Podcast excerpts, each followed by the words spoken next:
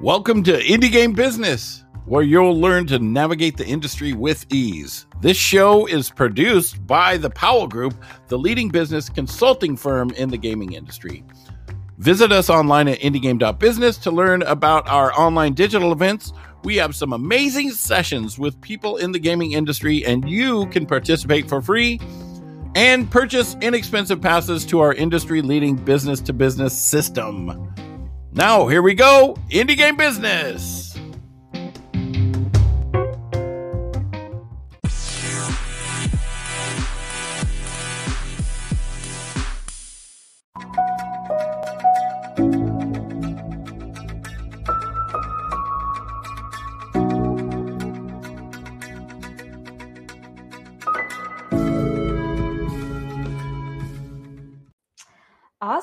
Hello, everyone. Super excited to be here today. It's kind of a whirlwind being here today, but uh, quick intro. My name is Alina Matson, and I am the CEO and co founder of Glossbird. And today, what I'm going to be talking to you about is how to start a game studio with uh, no experience.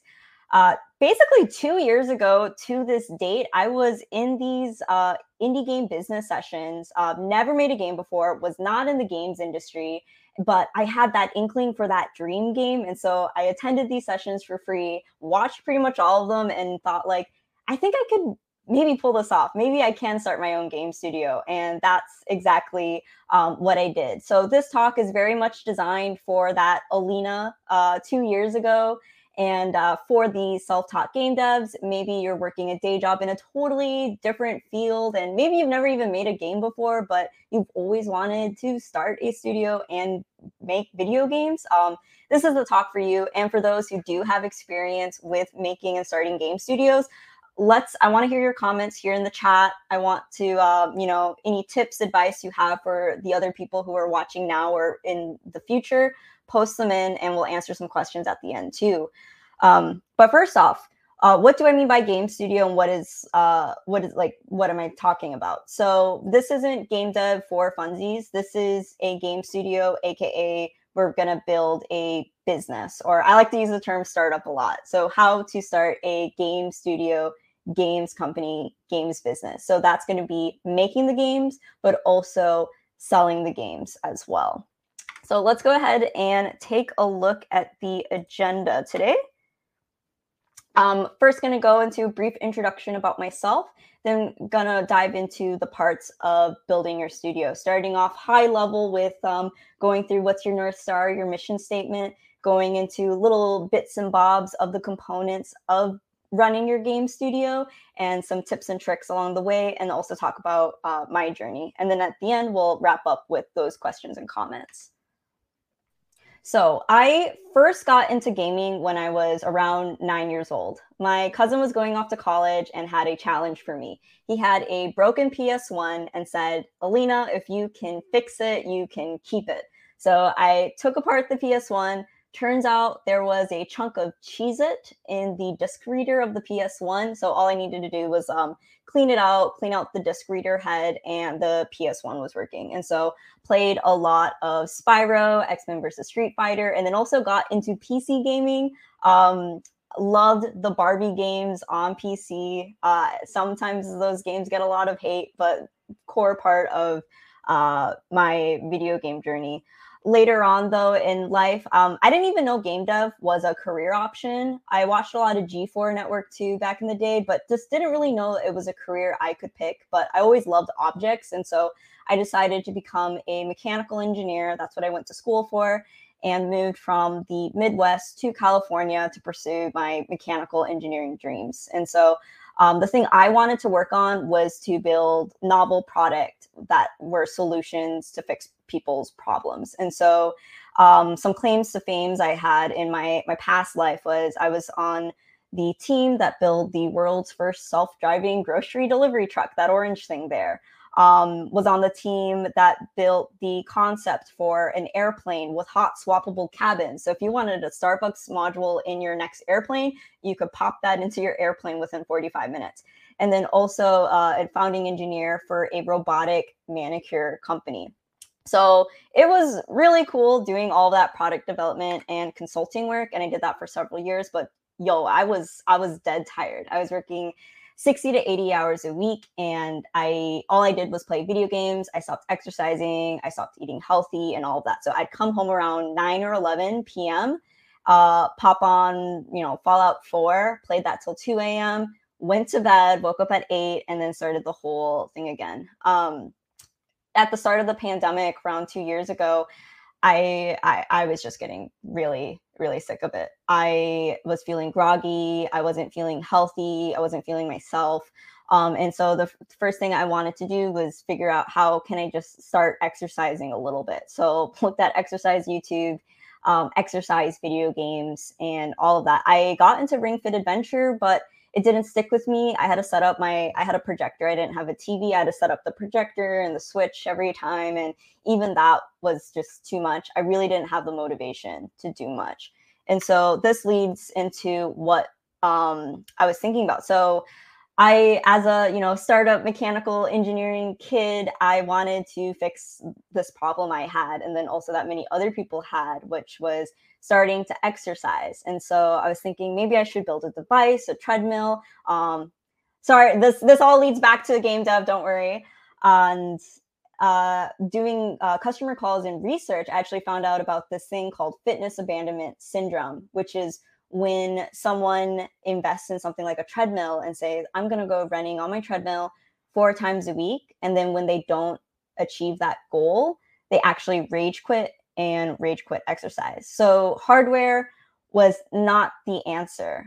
Um, I was thinking about like, you know, exercise and movement games. So love Dance Dance Revolution, but it wasn't so much about that dance pad per se, but really about the game. And so really started thinking about building a game and game development.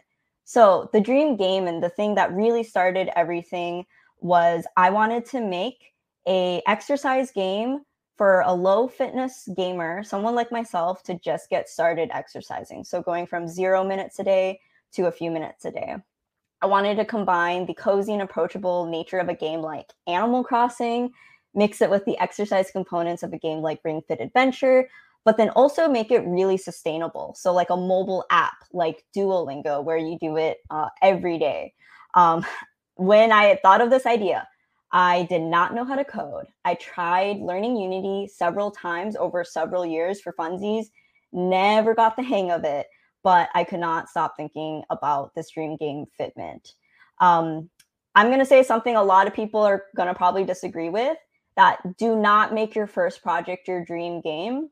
Um, in my case, I have to disagree because the dream game was really the seed and the catalyst I needed to like wake up, kick me in the butt, and start learning how to build a game studio and how to uh, build a game. And so, um, if you have that dream project, you know, keep it with you. Sometimes you just need that motivation to get started.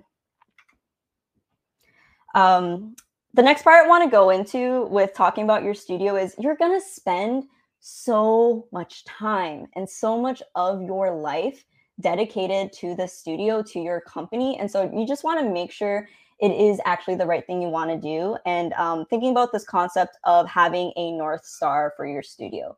So, a North Star is basically your core belief system for your studio, for your company, um, that's going to help you answer fundamental questions, give you mission and purpose, and all of that. So, some things I want to have you think about if you're thinking about making a game studio is why do you want to make games? But also, why do you want to sell games?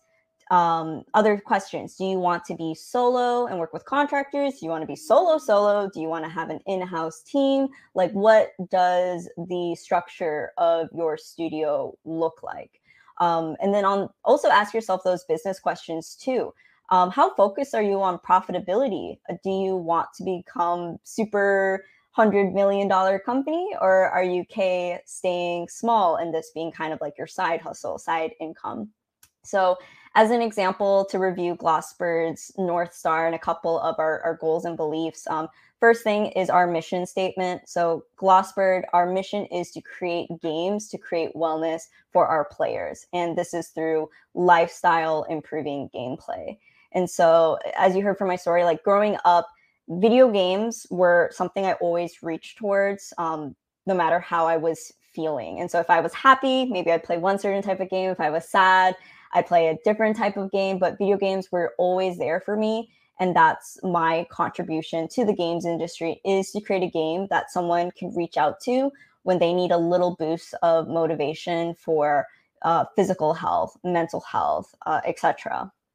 Our next goal with Glossbird is might have heard, you know, games industry can be toxic. And so I wanted to make sure that with Glossbird that we're creating a safe and inclusive environment for our team and then also for our players. And then last one I wanted to point out is the business side is yes, I do want Glossbird to become a profitable business and to be able to support several full-time staff to continuously produce games for mobile and VR and AR. So think about your studio and your studio's mission. I want to point out some other studios' missions to give some inspiration. And if you know these studios and their games, these missions, they, you know, they align so well. Supergiant games. We want to make games that spark your imagination like the games you played as a kid. BioWare, creating worlds of adventure, conflict, and companionship that inspire you to become the hero of your story. That game company. Our hope is to expand the range of emotional experiences possible in video games so that they can be enjoyed and loved by people of all ages, cultures, and backgrounds. Um, I, am harping on this a lot because I think it's just so fundamental for making a company, a startup, and being mission driven. Um, there's going to be times in your studio where you're going to have some tough decisions. Uh, we've been approached to add blockchain technology to our game for lots of money when we really need the money. But ultimately, we decided not to do that because that did not, uh, for us, did not do the mission of our game to help with fitment specifically, help motivate low fitness gamers to begin exercise. Adding blockchain, NFTs, that kind of thing, we found like would not motivate our players. So it did not make sense to do that for the money. We've also had angel investors approach us, and ultimately we had to pull out of that because they did not meet our um, community agreement and could toxic and they were toxic. It could actively harm our team members, and so um, with having these kind of core values, your north star, your mission can guide you through some really tricky situations. So this is not everything in a game studio, but I want to point out some components of a studio. And so making video games is, you know, one portion of the studio and that's, you know, mm, the important part. That is the product that you're going to sell. But there's that second point. You need to be able to sell the game. So we'll dive into business models and stuff a little bit later. So I'm not going to touch on um, the making the games portion. There's so many great things out there. And maybe this is something that you already can do. Maybe you're the developer and you got this in the bag, you got the coding part. But also thinking about making your game, start thinking about your team and like where you kind of fit in in this web of components of a studio. Um, I think a really big part of running a studio, though, is essentially producing the game or being the game producer. Maybe this is you, maybe this is someone else on your team. But to be able to make a game, you're going to need to manage the game as a project. So there's going to be a lot of project management skills involved, managing your backlog of tasks, um, and breaking it down into a budget. And budget can be both financial budget and time budget how long is it going to take you to make this game? Two years three years five years? How are you paying for it? Um, what are the milestones etc um, another big component is um, what is called product management or managing the actual like game portion and managing the product itself. So this could mean documentation, managing your game design document. How are you uh, managing your your game economy? Those spreadsheets, all of those things, kind of all tie up in here. Um, the next part about your studio is to sell your game. So you made it, you produced it, it's there. You gotta sell your game, and you're gonna need to get customers and potential players. So that is all marketing and marketing is a huge part of running a game studio. Um, I'm not going to touch too much on this. There's tons of great talks. The talks right before mine uh, talked about marketing, but I loved the way marketing was described to me by a mentor. Um, you can basically split marketing into three parts paid media, which is media that you pay for. So, this is advertisements, ad campaigns, um, affiliate marketing, paying for influencers.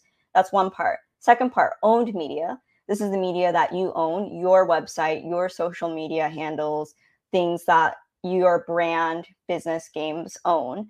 And then the third one, and the one that's I think really interesting, is earned media. So this is media that you earn typically for free. So this is the YouTube review of your game. This is the blog post about your game. The influencer talking about your game for free. Uh, the game press. This is where public relations comes in. And so throughout marketing your game, uh, basically, you can take these three components and they're going to be different ratios of these three components. Maybe you're not going to do much paid media, if at, at all, and you're really focused on owned media and then earned media, but it's going to be these three things. Next part of your studio here is the people legal infrastructure. And this is really the business side you're a business, you're going to have to manage finances, you're going to have to manage people, so human resources potentially, and uh, you possibly might want to manage tools for your studio. Uh, maybe your contractors are bringing their own tools, maybe they're not. And that's something you need to structure and figure out. And then the last thing I'll briefly touch on is um, branding and community management. So your studio is going to have a brand, it's going to have its own website, and um, you're going to need to manage your studio's community, your super fans, and, and, think about that too. So, oh my gosh, there's a lot. There is a lot. And this is, like I said, this is only some of the components of a studio. I'm going to jump into the game production process. And so, if you are a new game dev, you never made a game before, um, seeing this overview really helped me and so this is the process that you take for making a game from beginning and to end. So to walk through it, you normally start off with the concept of your game. And for the studio, remember, you want to sell games. So the one thing that I really want to highlight here is yeah, you have the idea for the game and you have all of that, but you really want to think about the market and um, how you're going to sell the game, the business model. There was a talk yesterday where the speaker said, don't say the term competitive research because gamers like to play similar games. They're not going to just play one first person shooter and that's it. They'll probably play multiple first person shooters. So I really love the framing of that. But think about your friendly competitor research. What is your niche? How are you going to be able to sell it? Um, what is the marketing point? There was another great GDC talk of could you distill your game into a singular like GIF, GIF, and you know would that help you sell your game? And so all of that. Once you have the concept done, you're going to go into the prototype. And the whole point of this is to test is your game fun or does your game fulfill the purpose? For Fitment, our exercise game, we wanted to test like, did the meta game around the game make sense? So Fitment was actually a narrative storytelling exercise game. We tested it and no one liked it. No one wanted to read stuff before exercising and no one wanted to read stuff really after the exercise. They wanted to just do the exercise as quick as possible, get the rewards and get out. So narrative and that type of dialogue based storytelling wasn't going to work for a game. And so we had to scrap the whole game and kind of um, start over. So that's why this was so important. And you might have to do multiple prototypes. From there, you feel great about the prototype. We'll move on to the vertical slice. And so if you imagine um, you cut a slice of cake you got all the different layers. The vertical slice is going to show basically what the, a piece of the final game looks like. And so this is going to be around maybe 10 to 15 minutes of gameplay. This is a demo. There's going to be some final art assets in it or finalized looking art assets. And this is the demo that you can take to publishers, to investors, and uh, for fundraising, and maybe make a gameplay trailer out of it and do a lot with this vertical slice.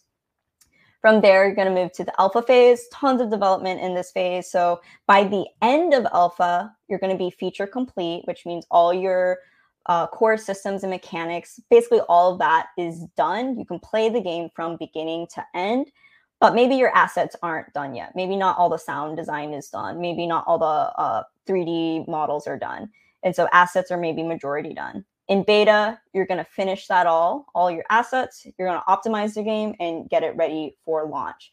for launch, um, different ways to launch, publishers, self publish, uh, whatever that is, you're going to do that. And then also think about post launch for your studio. Um, are there going to be bugs you need to fix? Is there live ops? Are you providing continuous updates? Are there going to be DLCs in the future? What about customer service if things go wrong or break in the game? So thinking about that. If you know this is something you want to get into and this is the part of the studio that you're going to run i highly highly highly recommend this book the game production toolbox by heather uh, chandler uh, one of my favorite books and has a bunch of tools and tricks and tips and everything of how to manage your game production. So we got to sell the game too.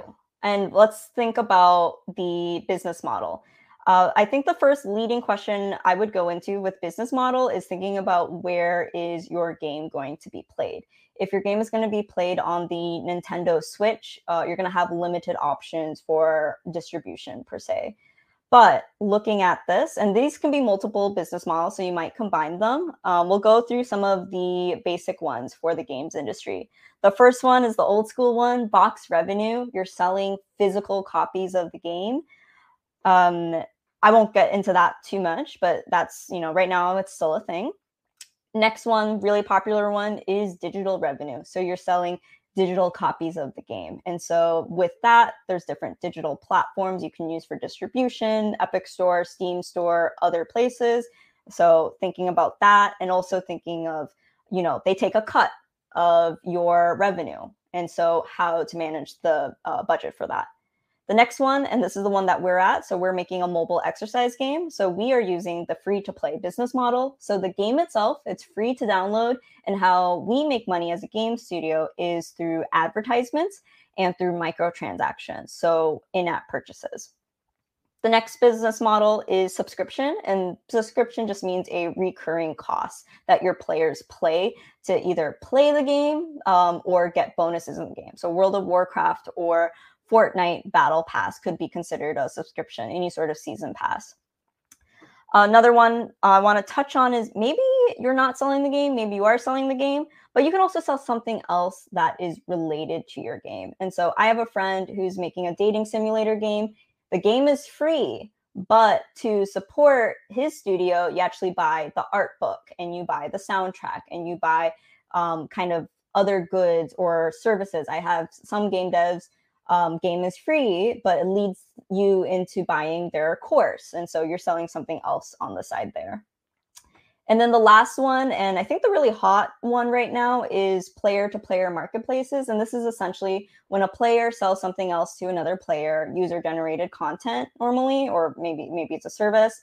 Um, you take a little fee out of that transaction. And so that's why, you know, the whole blockchain thing is really blowing up because with that you know technology of tracking things you can you know take your little fees out i think there's a lot of innovation left in this area um, but a place we see that right now is the animal crossing custom clothes stuff so you can buy or people do it for free uh, custom clothing um, in animal crossing and other players design it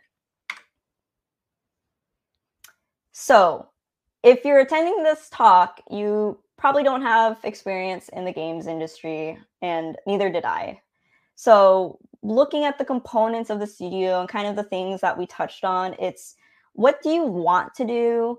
What are you good at? And what are you willing to learn? I think are the three big questions. Not every component of this is going to be filled. If you're a one person studio, um, you might not need all the HR stuff or some of the other stuff, but think about who is going to fulfill what. And you can start thinking about building your team or who do you need on your dream team. Um, and then think about what you are good at. So that's transferable skills. So going into the next slide, like my transferable skills and what I did before was project management. I'm really organized. I'm really good at organizing um, like products stuff specifications as well and so kind of my dream and my role on the studio and why i wanted to start it is essentially i want to become a game producer um, coding the game I'm not, I did not know how to code, but due to not having a developer on the team, that was something that I was willing to learn to be able to start developing Fitment. And so that's what I did. Tons of the really cool thing about the indie game dev scene is that there are so many resources and you can learn it. You can learn production, you can learn the coding side, you can learn all of it. I would say like biggest tip for starting a company is just you need to be able to learn and learn quickly. And you can do that by grabbing one of the amazing resources out there. A first resource is other game devs, other real life people. This has been so, so critical in my journey. I have met hundreds of game devs. So many of them have gone out of their way to help me. I'm going to say the indie game dev scene is unique from any other industry because of the collaboration. In mechanical engineering, everything is covered by NDAs and secrets. I can't go out to someone and be like, hey, like help me with like it just it straight up just does not exist. Silicon Valley, so secret like it's just it is not the same. This is one of the most collaborative spaces I've seen. So take advantage of it. Um, if you're stuck at home in your parents' basement like me, um, how are you going to meet game devs? You can meet them all online. Uh, you can follow game devs that stream on Twitch. I stream on Twitch. Uh, you can meet game devs on different discords, the indie game business discord, production discords, other discords, and it'll also go to your local game dev meetup in real life too. Other big resource, uh, books. Books are amazing. Um, books, you know, take all that information. They're professionally edited and condensed down uh, to get all the information you need in a nice uh, ways. Um, ebooks, look at your library, can purchase books. Some of my favorite books I've used The Gamer's Brain for UX UI design, The Art of Game Design. And then if you want to look even some more business stuff, tons of great business books out there. Really love The Lean Startup, which talks about um, like agile uh, product development and project management. If you like something a little more structure, also tons of online courses here so when I started, while I said don't work on your, uh, or while people say don't work on the dream game as your first game, while Fitment is my first game I'm selling, it's not necessarily my first game project. I actually got started by taking the six month Coursera uh, specialization, which went into a lot of game development and coding. Um, there's classes on Udemy, there's a bunch of free classes on YouTube.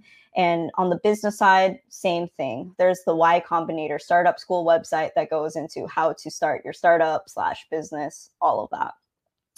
Next resource I want to touch on podcasts. Lots of game dev podcasts out there. If you didn't already know, Indie Game Business here, they have a podcast. They take a lot of these sessions and put it into the audio format so you can multitask. Um, tons, tons of great content touching about all parts of game development and running a studio. It's fantastic. Nice Games Club out of Minnesota, fantastic podcast talking about games, all aspects of game making and game playing, and Level Design Lobby, a podcast about uh, game design. The next resource I want to talk about that I wish was talked about more is accelerators. And so, an accelerator is a basically a program for businesses. It's like summer camp. It's like typically one to three months long. They throw a bunch of small companies in there and they teach you how to run your business. There's really big accelerators like uh, the Silicon Valley Y Combinator that's gonna, that gives you now half a million dollars and education to build your company. But there's also video game accelerators too, you to play campus, game uh, BCN in Barcelona, the iterative, uh, etc. So check those out. They're hard to get into because of number of applicants, but if you can get into one, um, it's it's game changing. And so we actually got into an accelerator. And so we got into the free to play campus program. And this was a two month program located in Vitoria Gasteiz, Spain, where they went and deep dived into specifically that free to play business model and mobile games. They gave us um, four members of the team in an apartment in Spain, three meals a day, and also uh, partially paid for our plane tickets to get over there. So that was an amazing experience. I actually met some of my team for the first time in person, which was wild because I'm based out of the Midwest US. And so to meet them across the globe was just like it was uh, it was amazing. Um, but the program uh, offered just that deep level of education and, and mentorship about all aspects of running a free to play business. So, um, a studio, again, is a business, and there's a lot of legal stuff about a business. There have been some legal talks in the past on the indie game business sessions. You can check those out on YouTube that talks about legal. And um, I'm not a lawyer, so these are just some personal quick tips, but there are video game lawyers out there if you need to deep dive into this. But the first thing is as a business, you need to be considered a business entity, and this is to protect yourself. So you as a person doesn't get sued your business gets sued or you know whatever could happen and so you might and this is from the american perspective you might need to form a uh, limited liability corporation an llc or if you're fundraising with investors, you might need to consider a C corporation and incorporated. So, um, and all these things, unfortunately, with legal, a lot of the time they do cost money. So, making sure you budget for that. With money, you're going to be dealing with money. So, you're also going to need some sort of accounting. Maybe it's QuickBooks Online. Um, you know, maybe it's a separate like business debit card, some way to be able to track your expenses and do your taxes. Other thing, um, complying with um, employment law and, and like the definition between employee and a contractor. All employees that work at your studio must be paid minimum wage. If you are an employee and not an owner of your studio, you technically have to pay yourself legally minimum wage. So when you hear in the news like Mark Zuckerberg pays himself a dollar a year, that's technically illegal. You cannot do that. Um, it's different with independent contractors, though, or volunteers. So just be really careful about that. Other thing is you want to make sure you own your own IP. And so if you're working uh, for an employer or someone, you want to make sure your previous employer does not steal the rights to your video game. Um, you also want to make sure any contractors or anyone else you're working with doesn't take your IP. So having some non-disclosure agreements in place, etc. So be really careful there. And there's also a bunch of stuff with game compliance. There's the general data protection regulation in Europe. Uh, California sometimes has their own special state compliance, um, having a privacy policy, terms of service. Um, you're going to need all those things in place to be able to distribute your game. A great tip, though, because all of this does cost money, is if you're um, in America, we have this thing called the Small Business Development Center. They're located in a bunch of different cities throughout the US. And so I go to my Minneapolis one, but they can help you start uh, your LLC and help you with the paperwork. So I got thousands of dollars of free legal service and advice from my local small business development center. So definitely go ahead and check them out. So uh, we've been talking a lot about the game, forming the studio, but there's other like really specific things I just I wanted to point out that aren't necessarily straight up game dev stuff, but are still really important.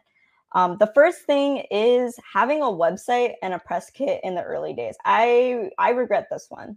So as soon as you start publicly talking about your game, and you should definitely talk about your game in public to start getting your your fans and networking and all of that, people will start asking you for a website. It's just the, the first thing. Oh, what's your website? What's your website?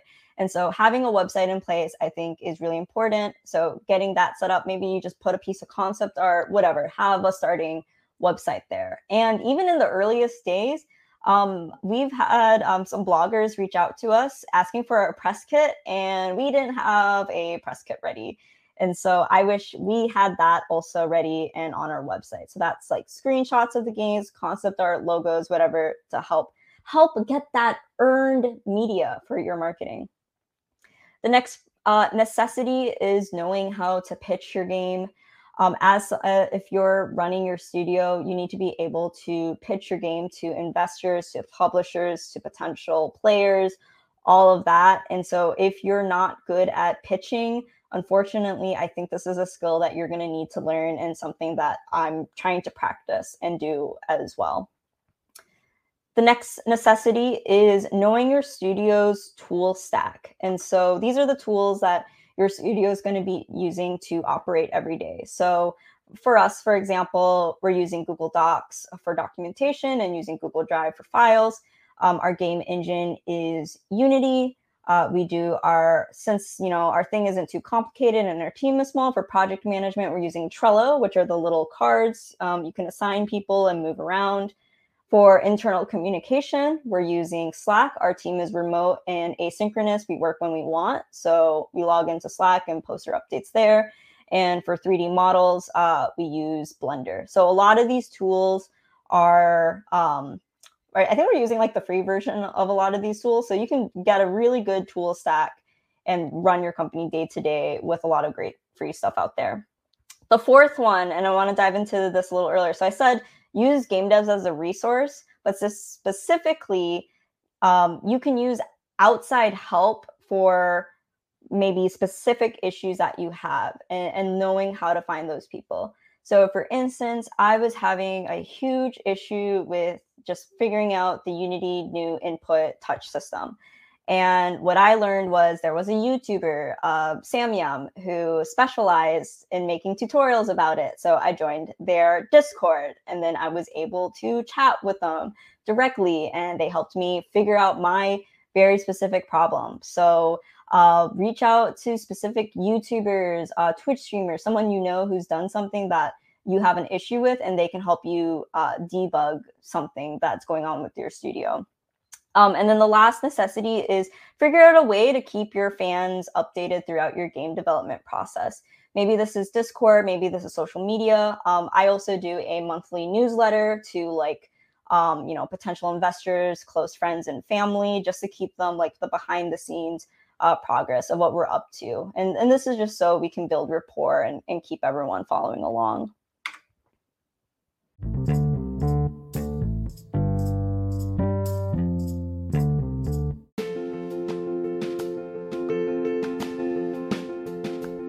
Indie Game Business has one of the longest running digital event series in the gaming industry with hundreds of publishers, investors, developers, and tech companies to meet with. All the sessions are always free to watch forever, and you can get a free pass to receive all the slide decks from all the speakers. The tickets for meetings start just at $50. Go to indiegame.business and use the code IGB podcast to get 20% off your ticket.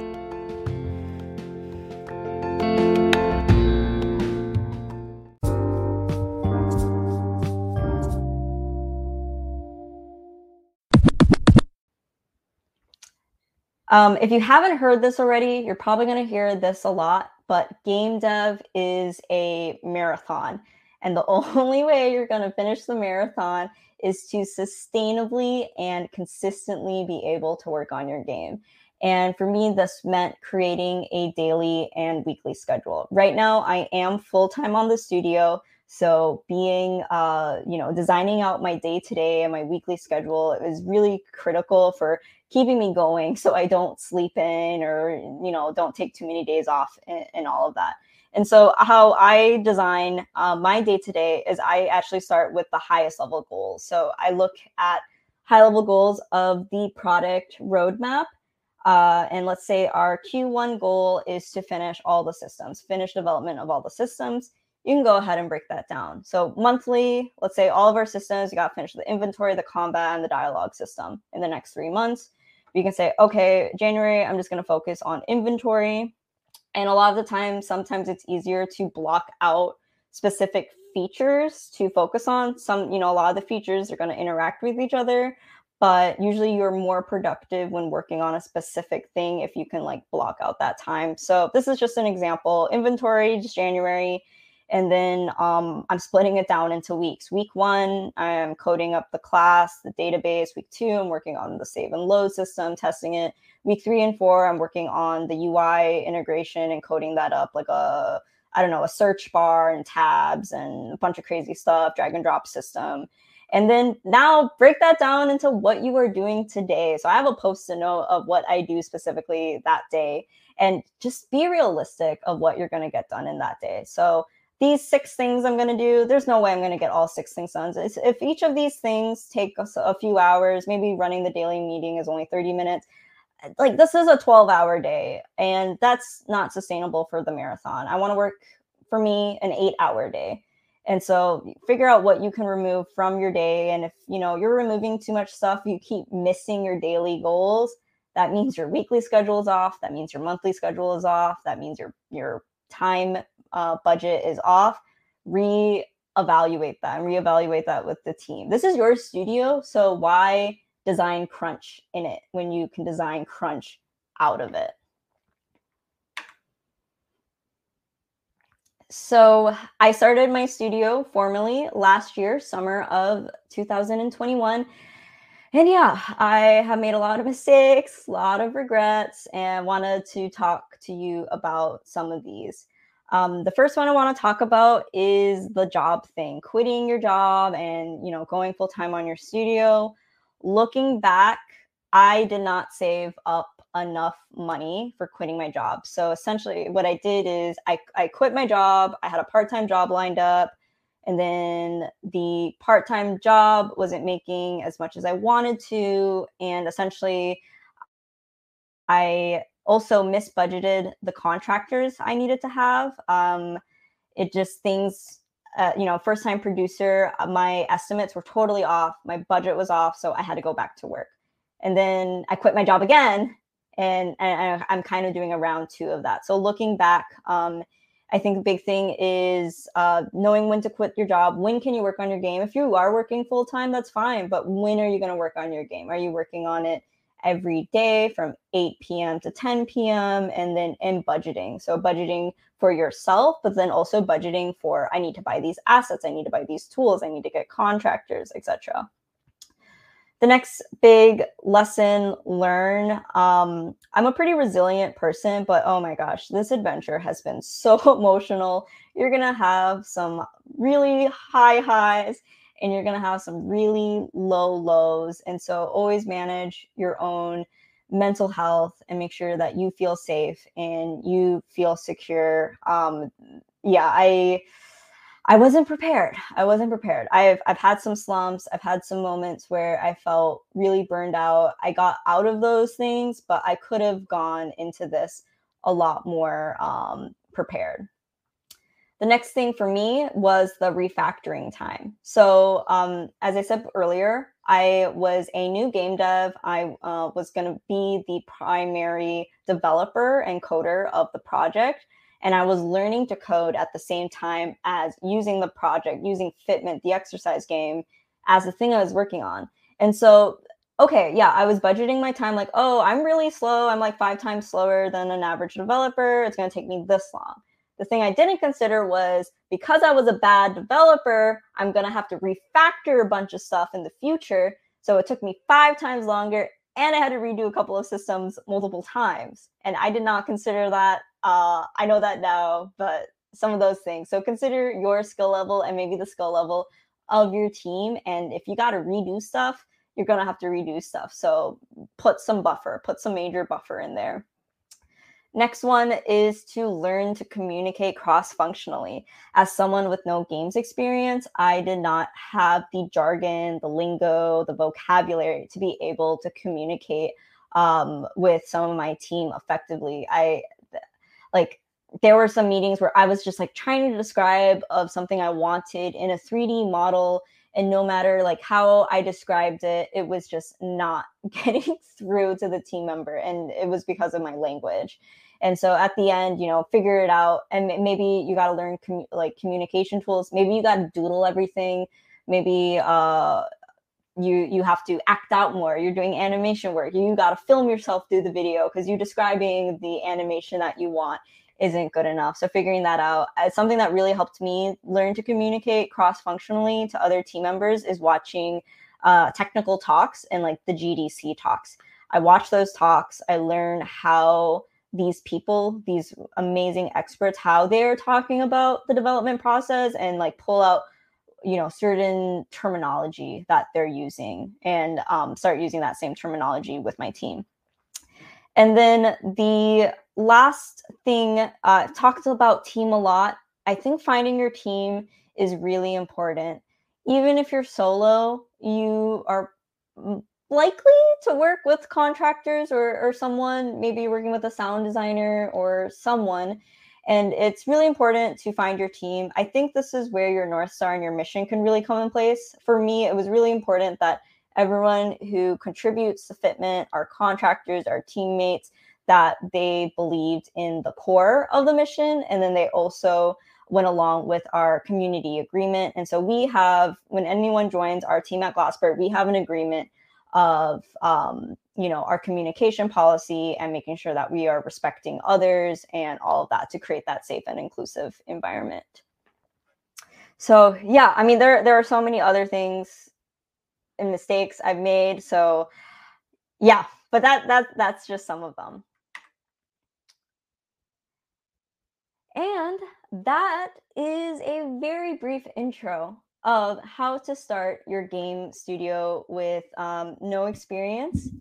Uh, make lots of mistakes. Make yeah, you're gonna make so many mistakes, and you really have to figure out how to recover from them. But if you want to chat with me, uh, hit me up. I'm Alina Likes Cozy on all the different platforms, and feel free to check out our game uh, Fitment on early access on iOS and Android. I don't see your Twitch channel on there. Your Twitch oh, channel's not I on for- there. I forgot to put my little icon. I'm also Lena Likes Cozy on Twitch, so I stream game dev a couple times a week, and, and she can- comments on all of these uh, conference talks. I I love these talks. These talks have been so essential to my knowledge. That's amazing. That's amazing. Thank you so much. Um, we have a bunch of questions for you. Cool. So, it's good that you ended a little bit uh, uh that you didn't go 50 minutes because okay let's see. We're going to ask a whole bunch of joker of aces questions. Joker of aces have a bunch of questions. Heck i'm going to yeah start let's do at, it. at the bottom.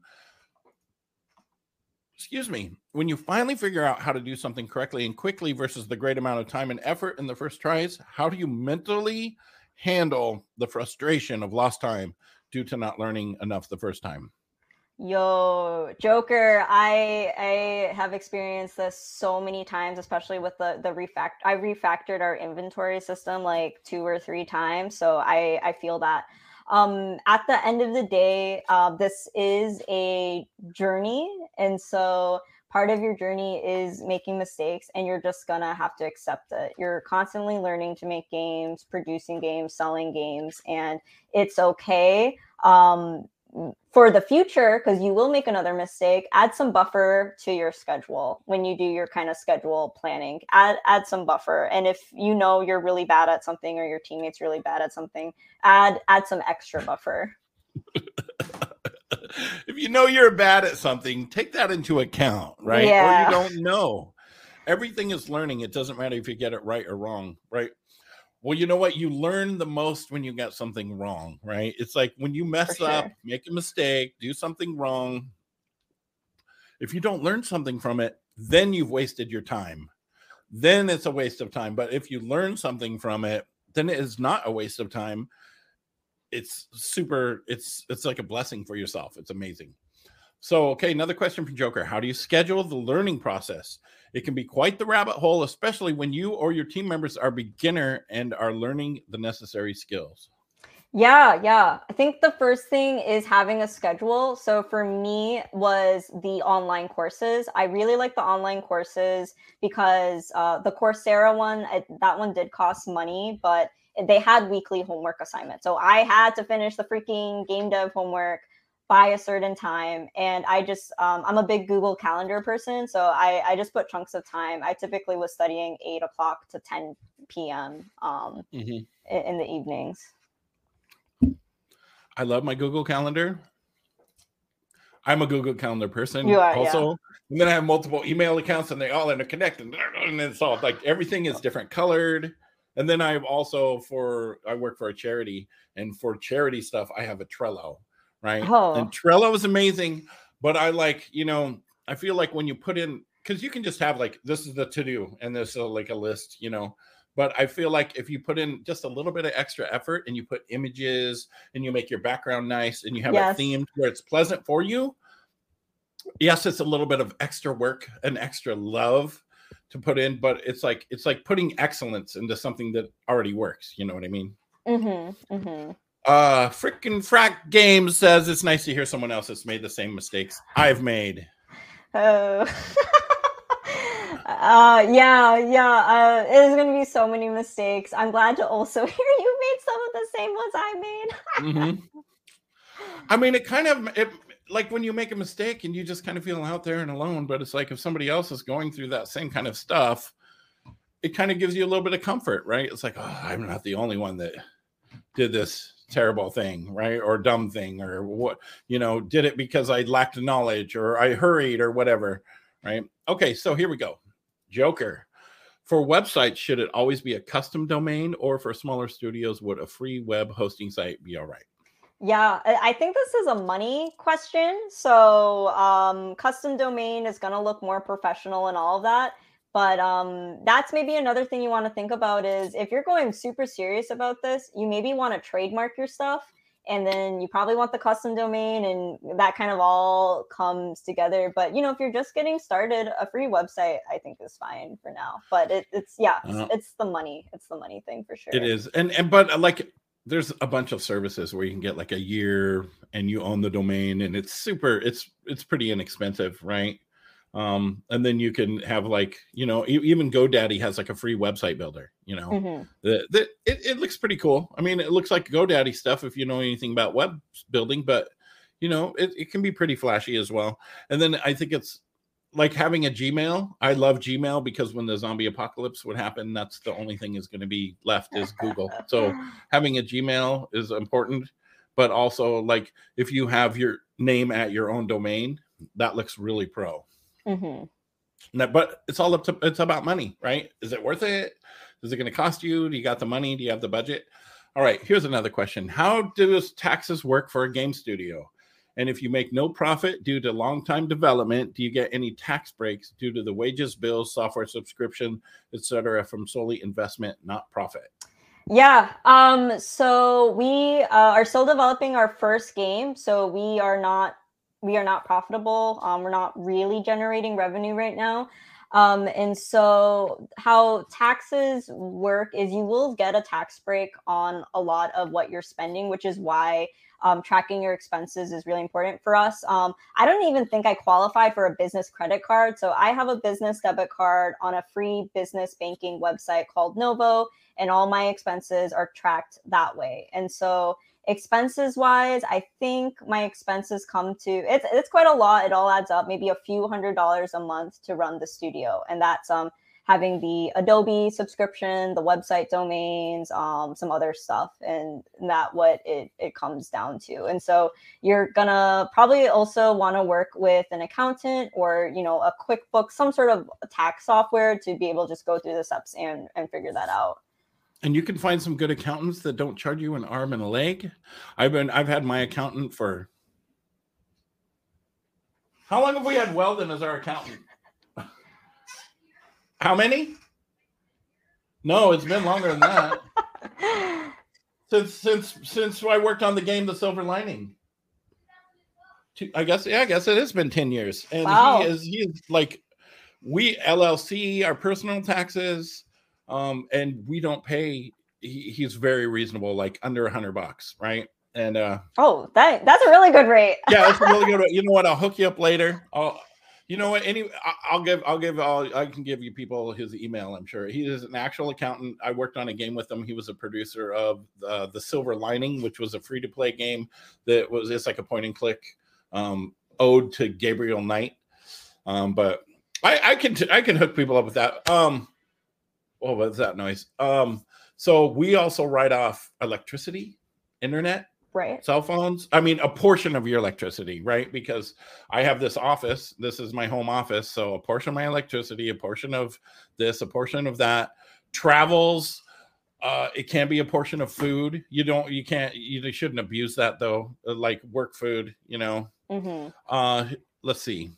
But yeah tax breaks and tax write-offs it, that and that's always my excuse for buying something but it's a tax write-off right? I got I got a Nintendo. It's a tax research. Right, it is. It is. Every video game I buy is a tax write off.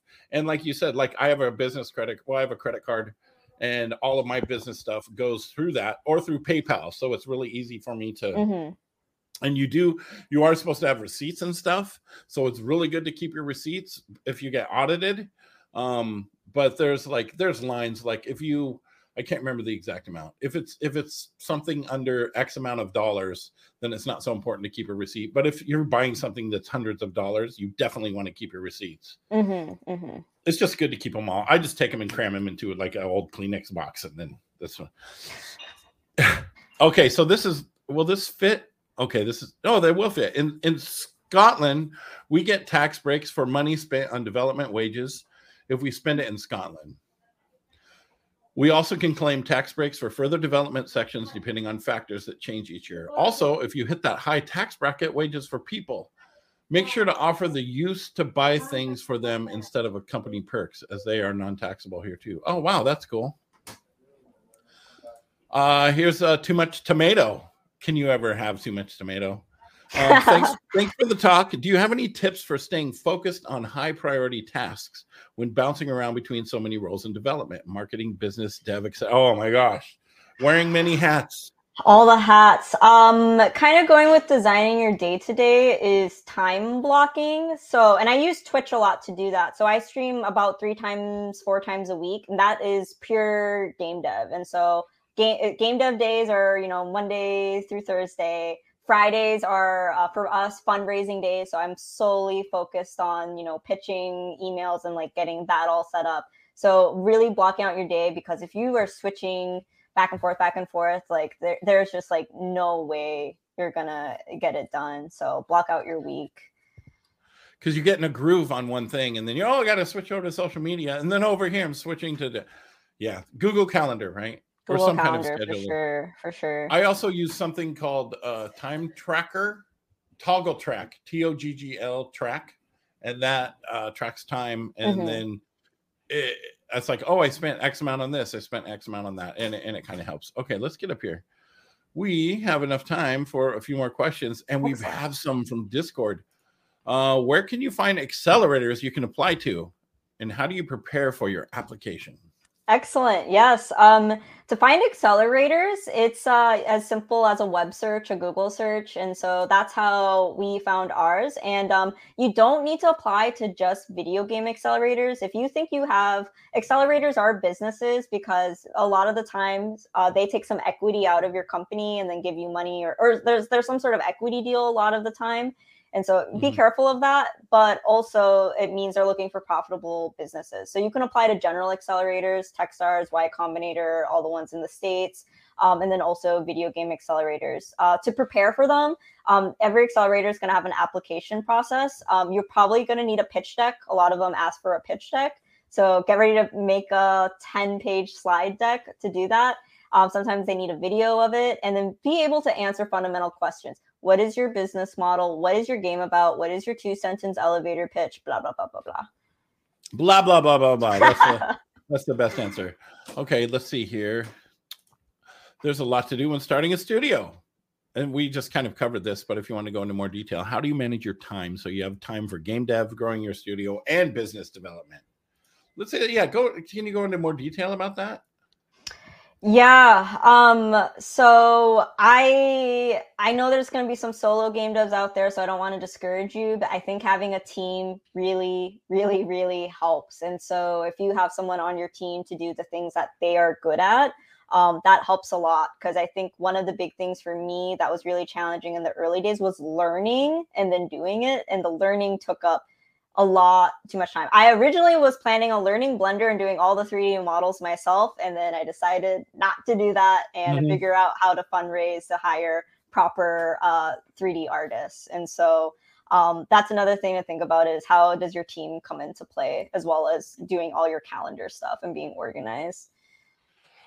Find somebody that uh smarter it. than you yes and uh knows it better than you right yes Okay.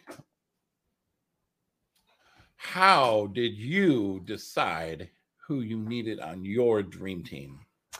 Yeah, looking at that component of like game dev stuff, it was the things that I did not want to learn and the things I was bad at. So, like I said, uh, 3D artist, I did not want, I don't know anything about sound design. I needed uh, a composer on the team to do our music.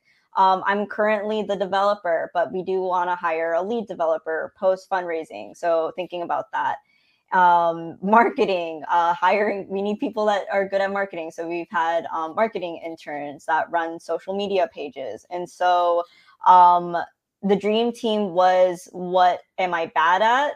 Um, and then also budget too. Um, we can't afford the dream, maybe the ultimate dream team of 10 full time staff, and mm-hmm. that's okay. And then at the end, uh, I think culture fit and like that mission that North Star is also um, really important. Everyone on the team or everyone who's contributed to the project so far um, has at a core really fundamentally believed in it. I think it's important to not do what you don't want to do because that will ruin it, right? Don't put on your resume a skill that you have that you don't want to get hired for. Right. Right like so i'm a 3d animator and i took a bunch of rigging courses and because uh, i wanted to do this rigging and stuff but after i took the courses i'm like i hate this mm-hmm. i am not putting this on my resume at all okay here we go do, do, do, this one what are some recommended grants for game studio startups in, in the us awesome um I don't know too many off the top of my head. Again, this is all web search, and you should post this question in the Discord here in Indie Game Business too. Um, but I think like the I- IDGA has a grant. Um, different um, underserved uh, developers get grants. I know there's some grants for like uh, Code Coven and Women in Gaming grants. Um, etc. Um, there's even like state business grants if you're like small business grants too. So we've applied to those for state of Minnesota, and that can be grants from like ten thousand to twenty thousand um, dollars. So yeah, get get creative in your grant searching, even beyond games too. Mm-hmm. Yeah, because there's inter- it's entertainment grants or media grants. Yes, it can be all kinds of things. Uh, here's a good question, and and I know the answer to this too. If you do not have a business trademarked LLC or website until after you buy the tools for the business, asset, software, subscription, music, etc., can they be seen as business expenses? You should take this one. um, as a sole, pro- I'm gonna. I can't answer that specifically, right? But I'm I'm was a sole proprietor before we got our LCC, and I had write offs, right? Because I worked. Here's the different thing I would get a uh, 1099 form from whoever I was contracting for. So I don't know the answer to that. So I'm going to say that I don't know the answer to that. I know from my experience, but I was working as a contractor for another company, but I was mm-hmm. a sole proprietor. Ask an attorney. Uh, yeah, I wanted you to answer this one because I wasn't sure either. Okay. If if you don't have a business in place, I think you are automatically categorized as a sole proprietor, which is another mm-hmm. classification. But I would research it first because after I read the question out loud in my and then and I was like, well, maybe I don't have that answer. uh, what do we got here? Uh, do, do, do, some of the oh here we go. Here's here's an answer from joe saputo. Some of them yes can be a write-off. Not all of it. Like an llc cost can be a write-off only the first year. Mm. interesting. I did not know that.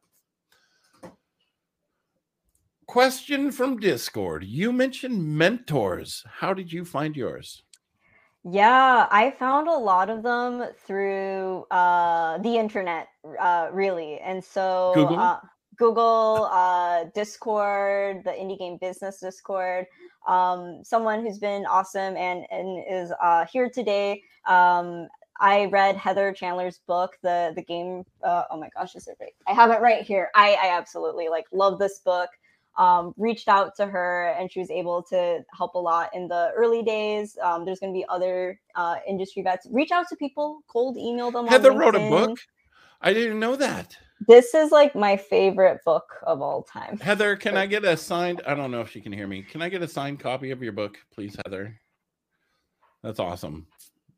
No, go ahead. Show that book off. Again. Yeah, re- research um people you really respect in the industry. Uh, reach out to them on LinkedIn or Discord or where they are, and uh, you know, try do a coffee chat with them. Can I talk? Can I pick your brain for? Well, don't say I can't pick your brain for thirty minutes because that sometimes is annoying. But like, hey, I have a list of these questions. Are you willing to chat?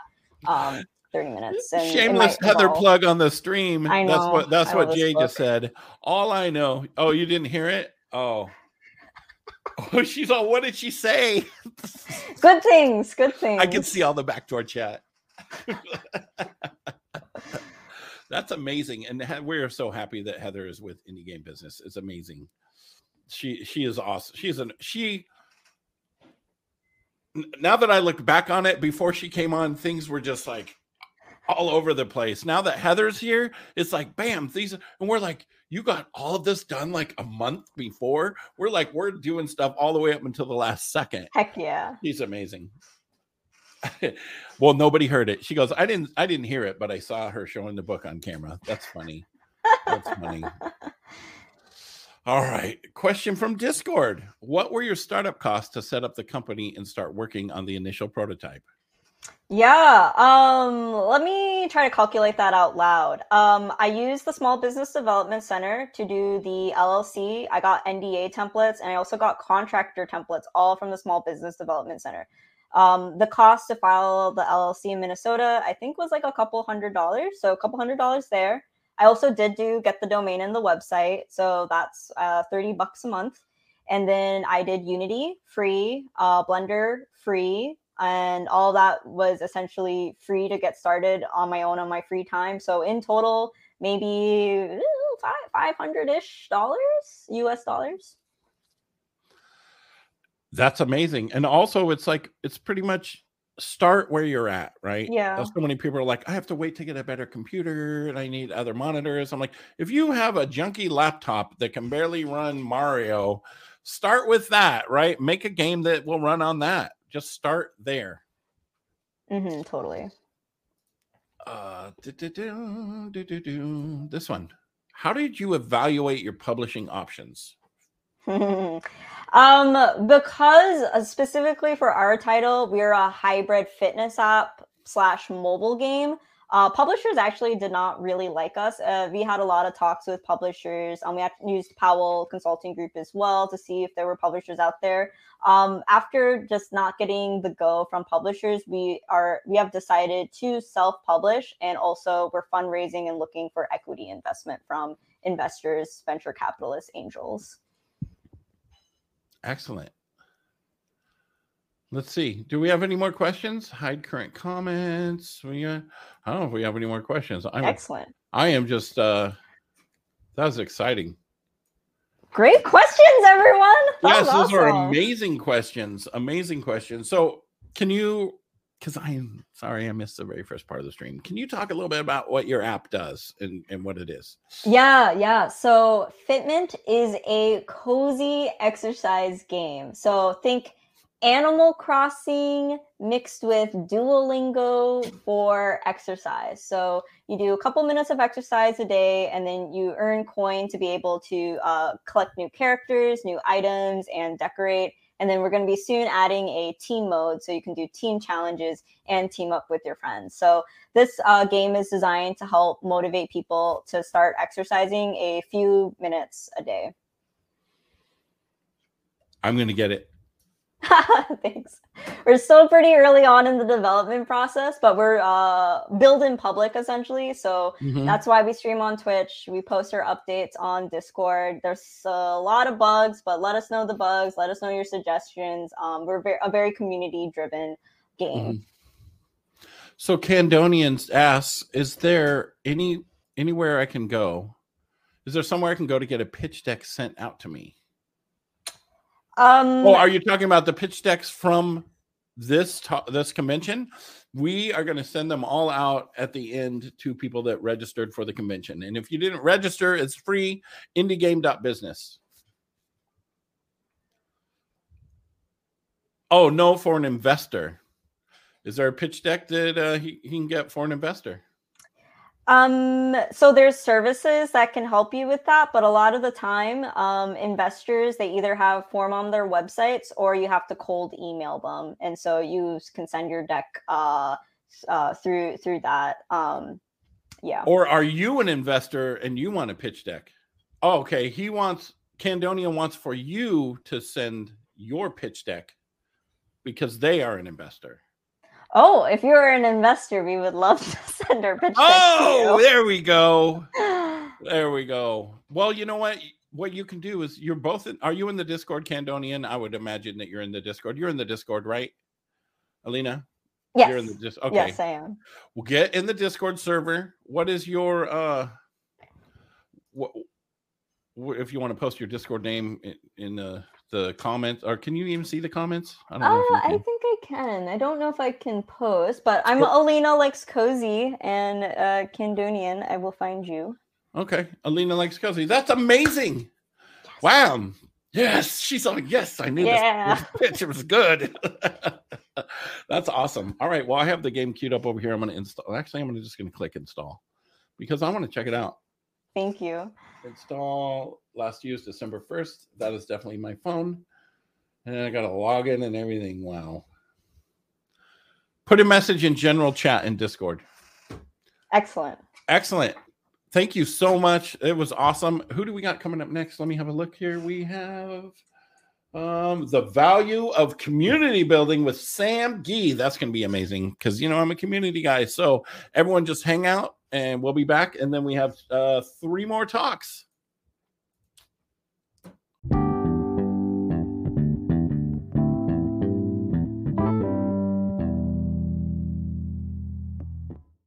Thanks for listening to Indie Game Business. You can learn more about the show and our online business networking events at indiegame.business.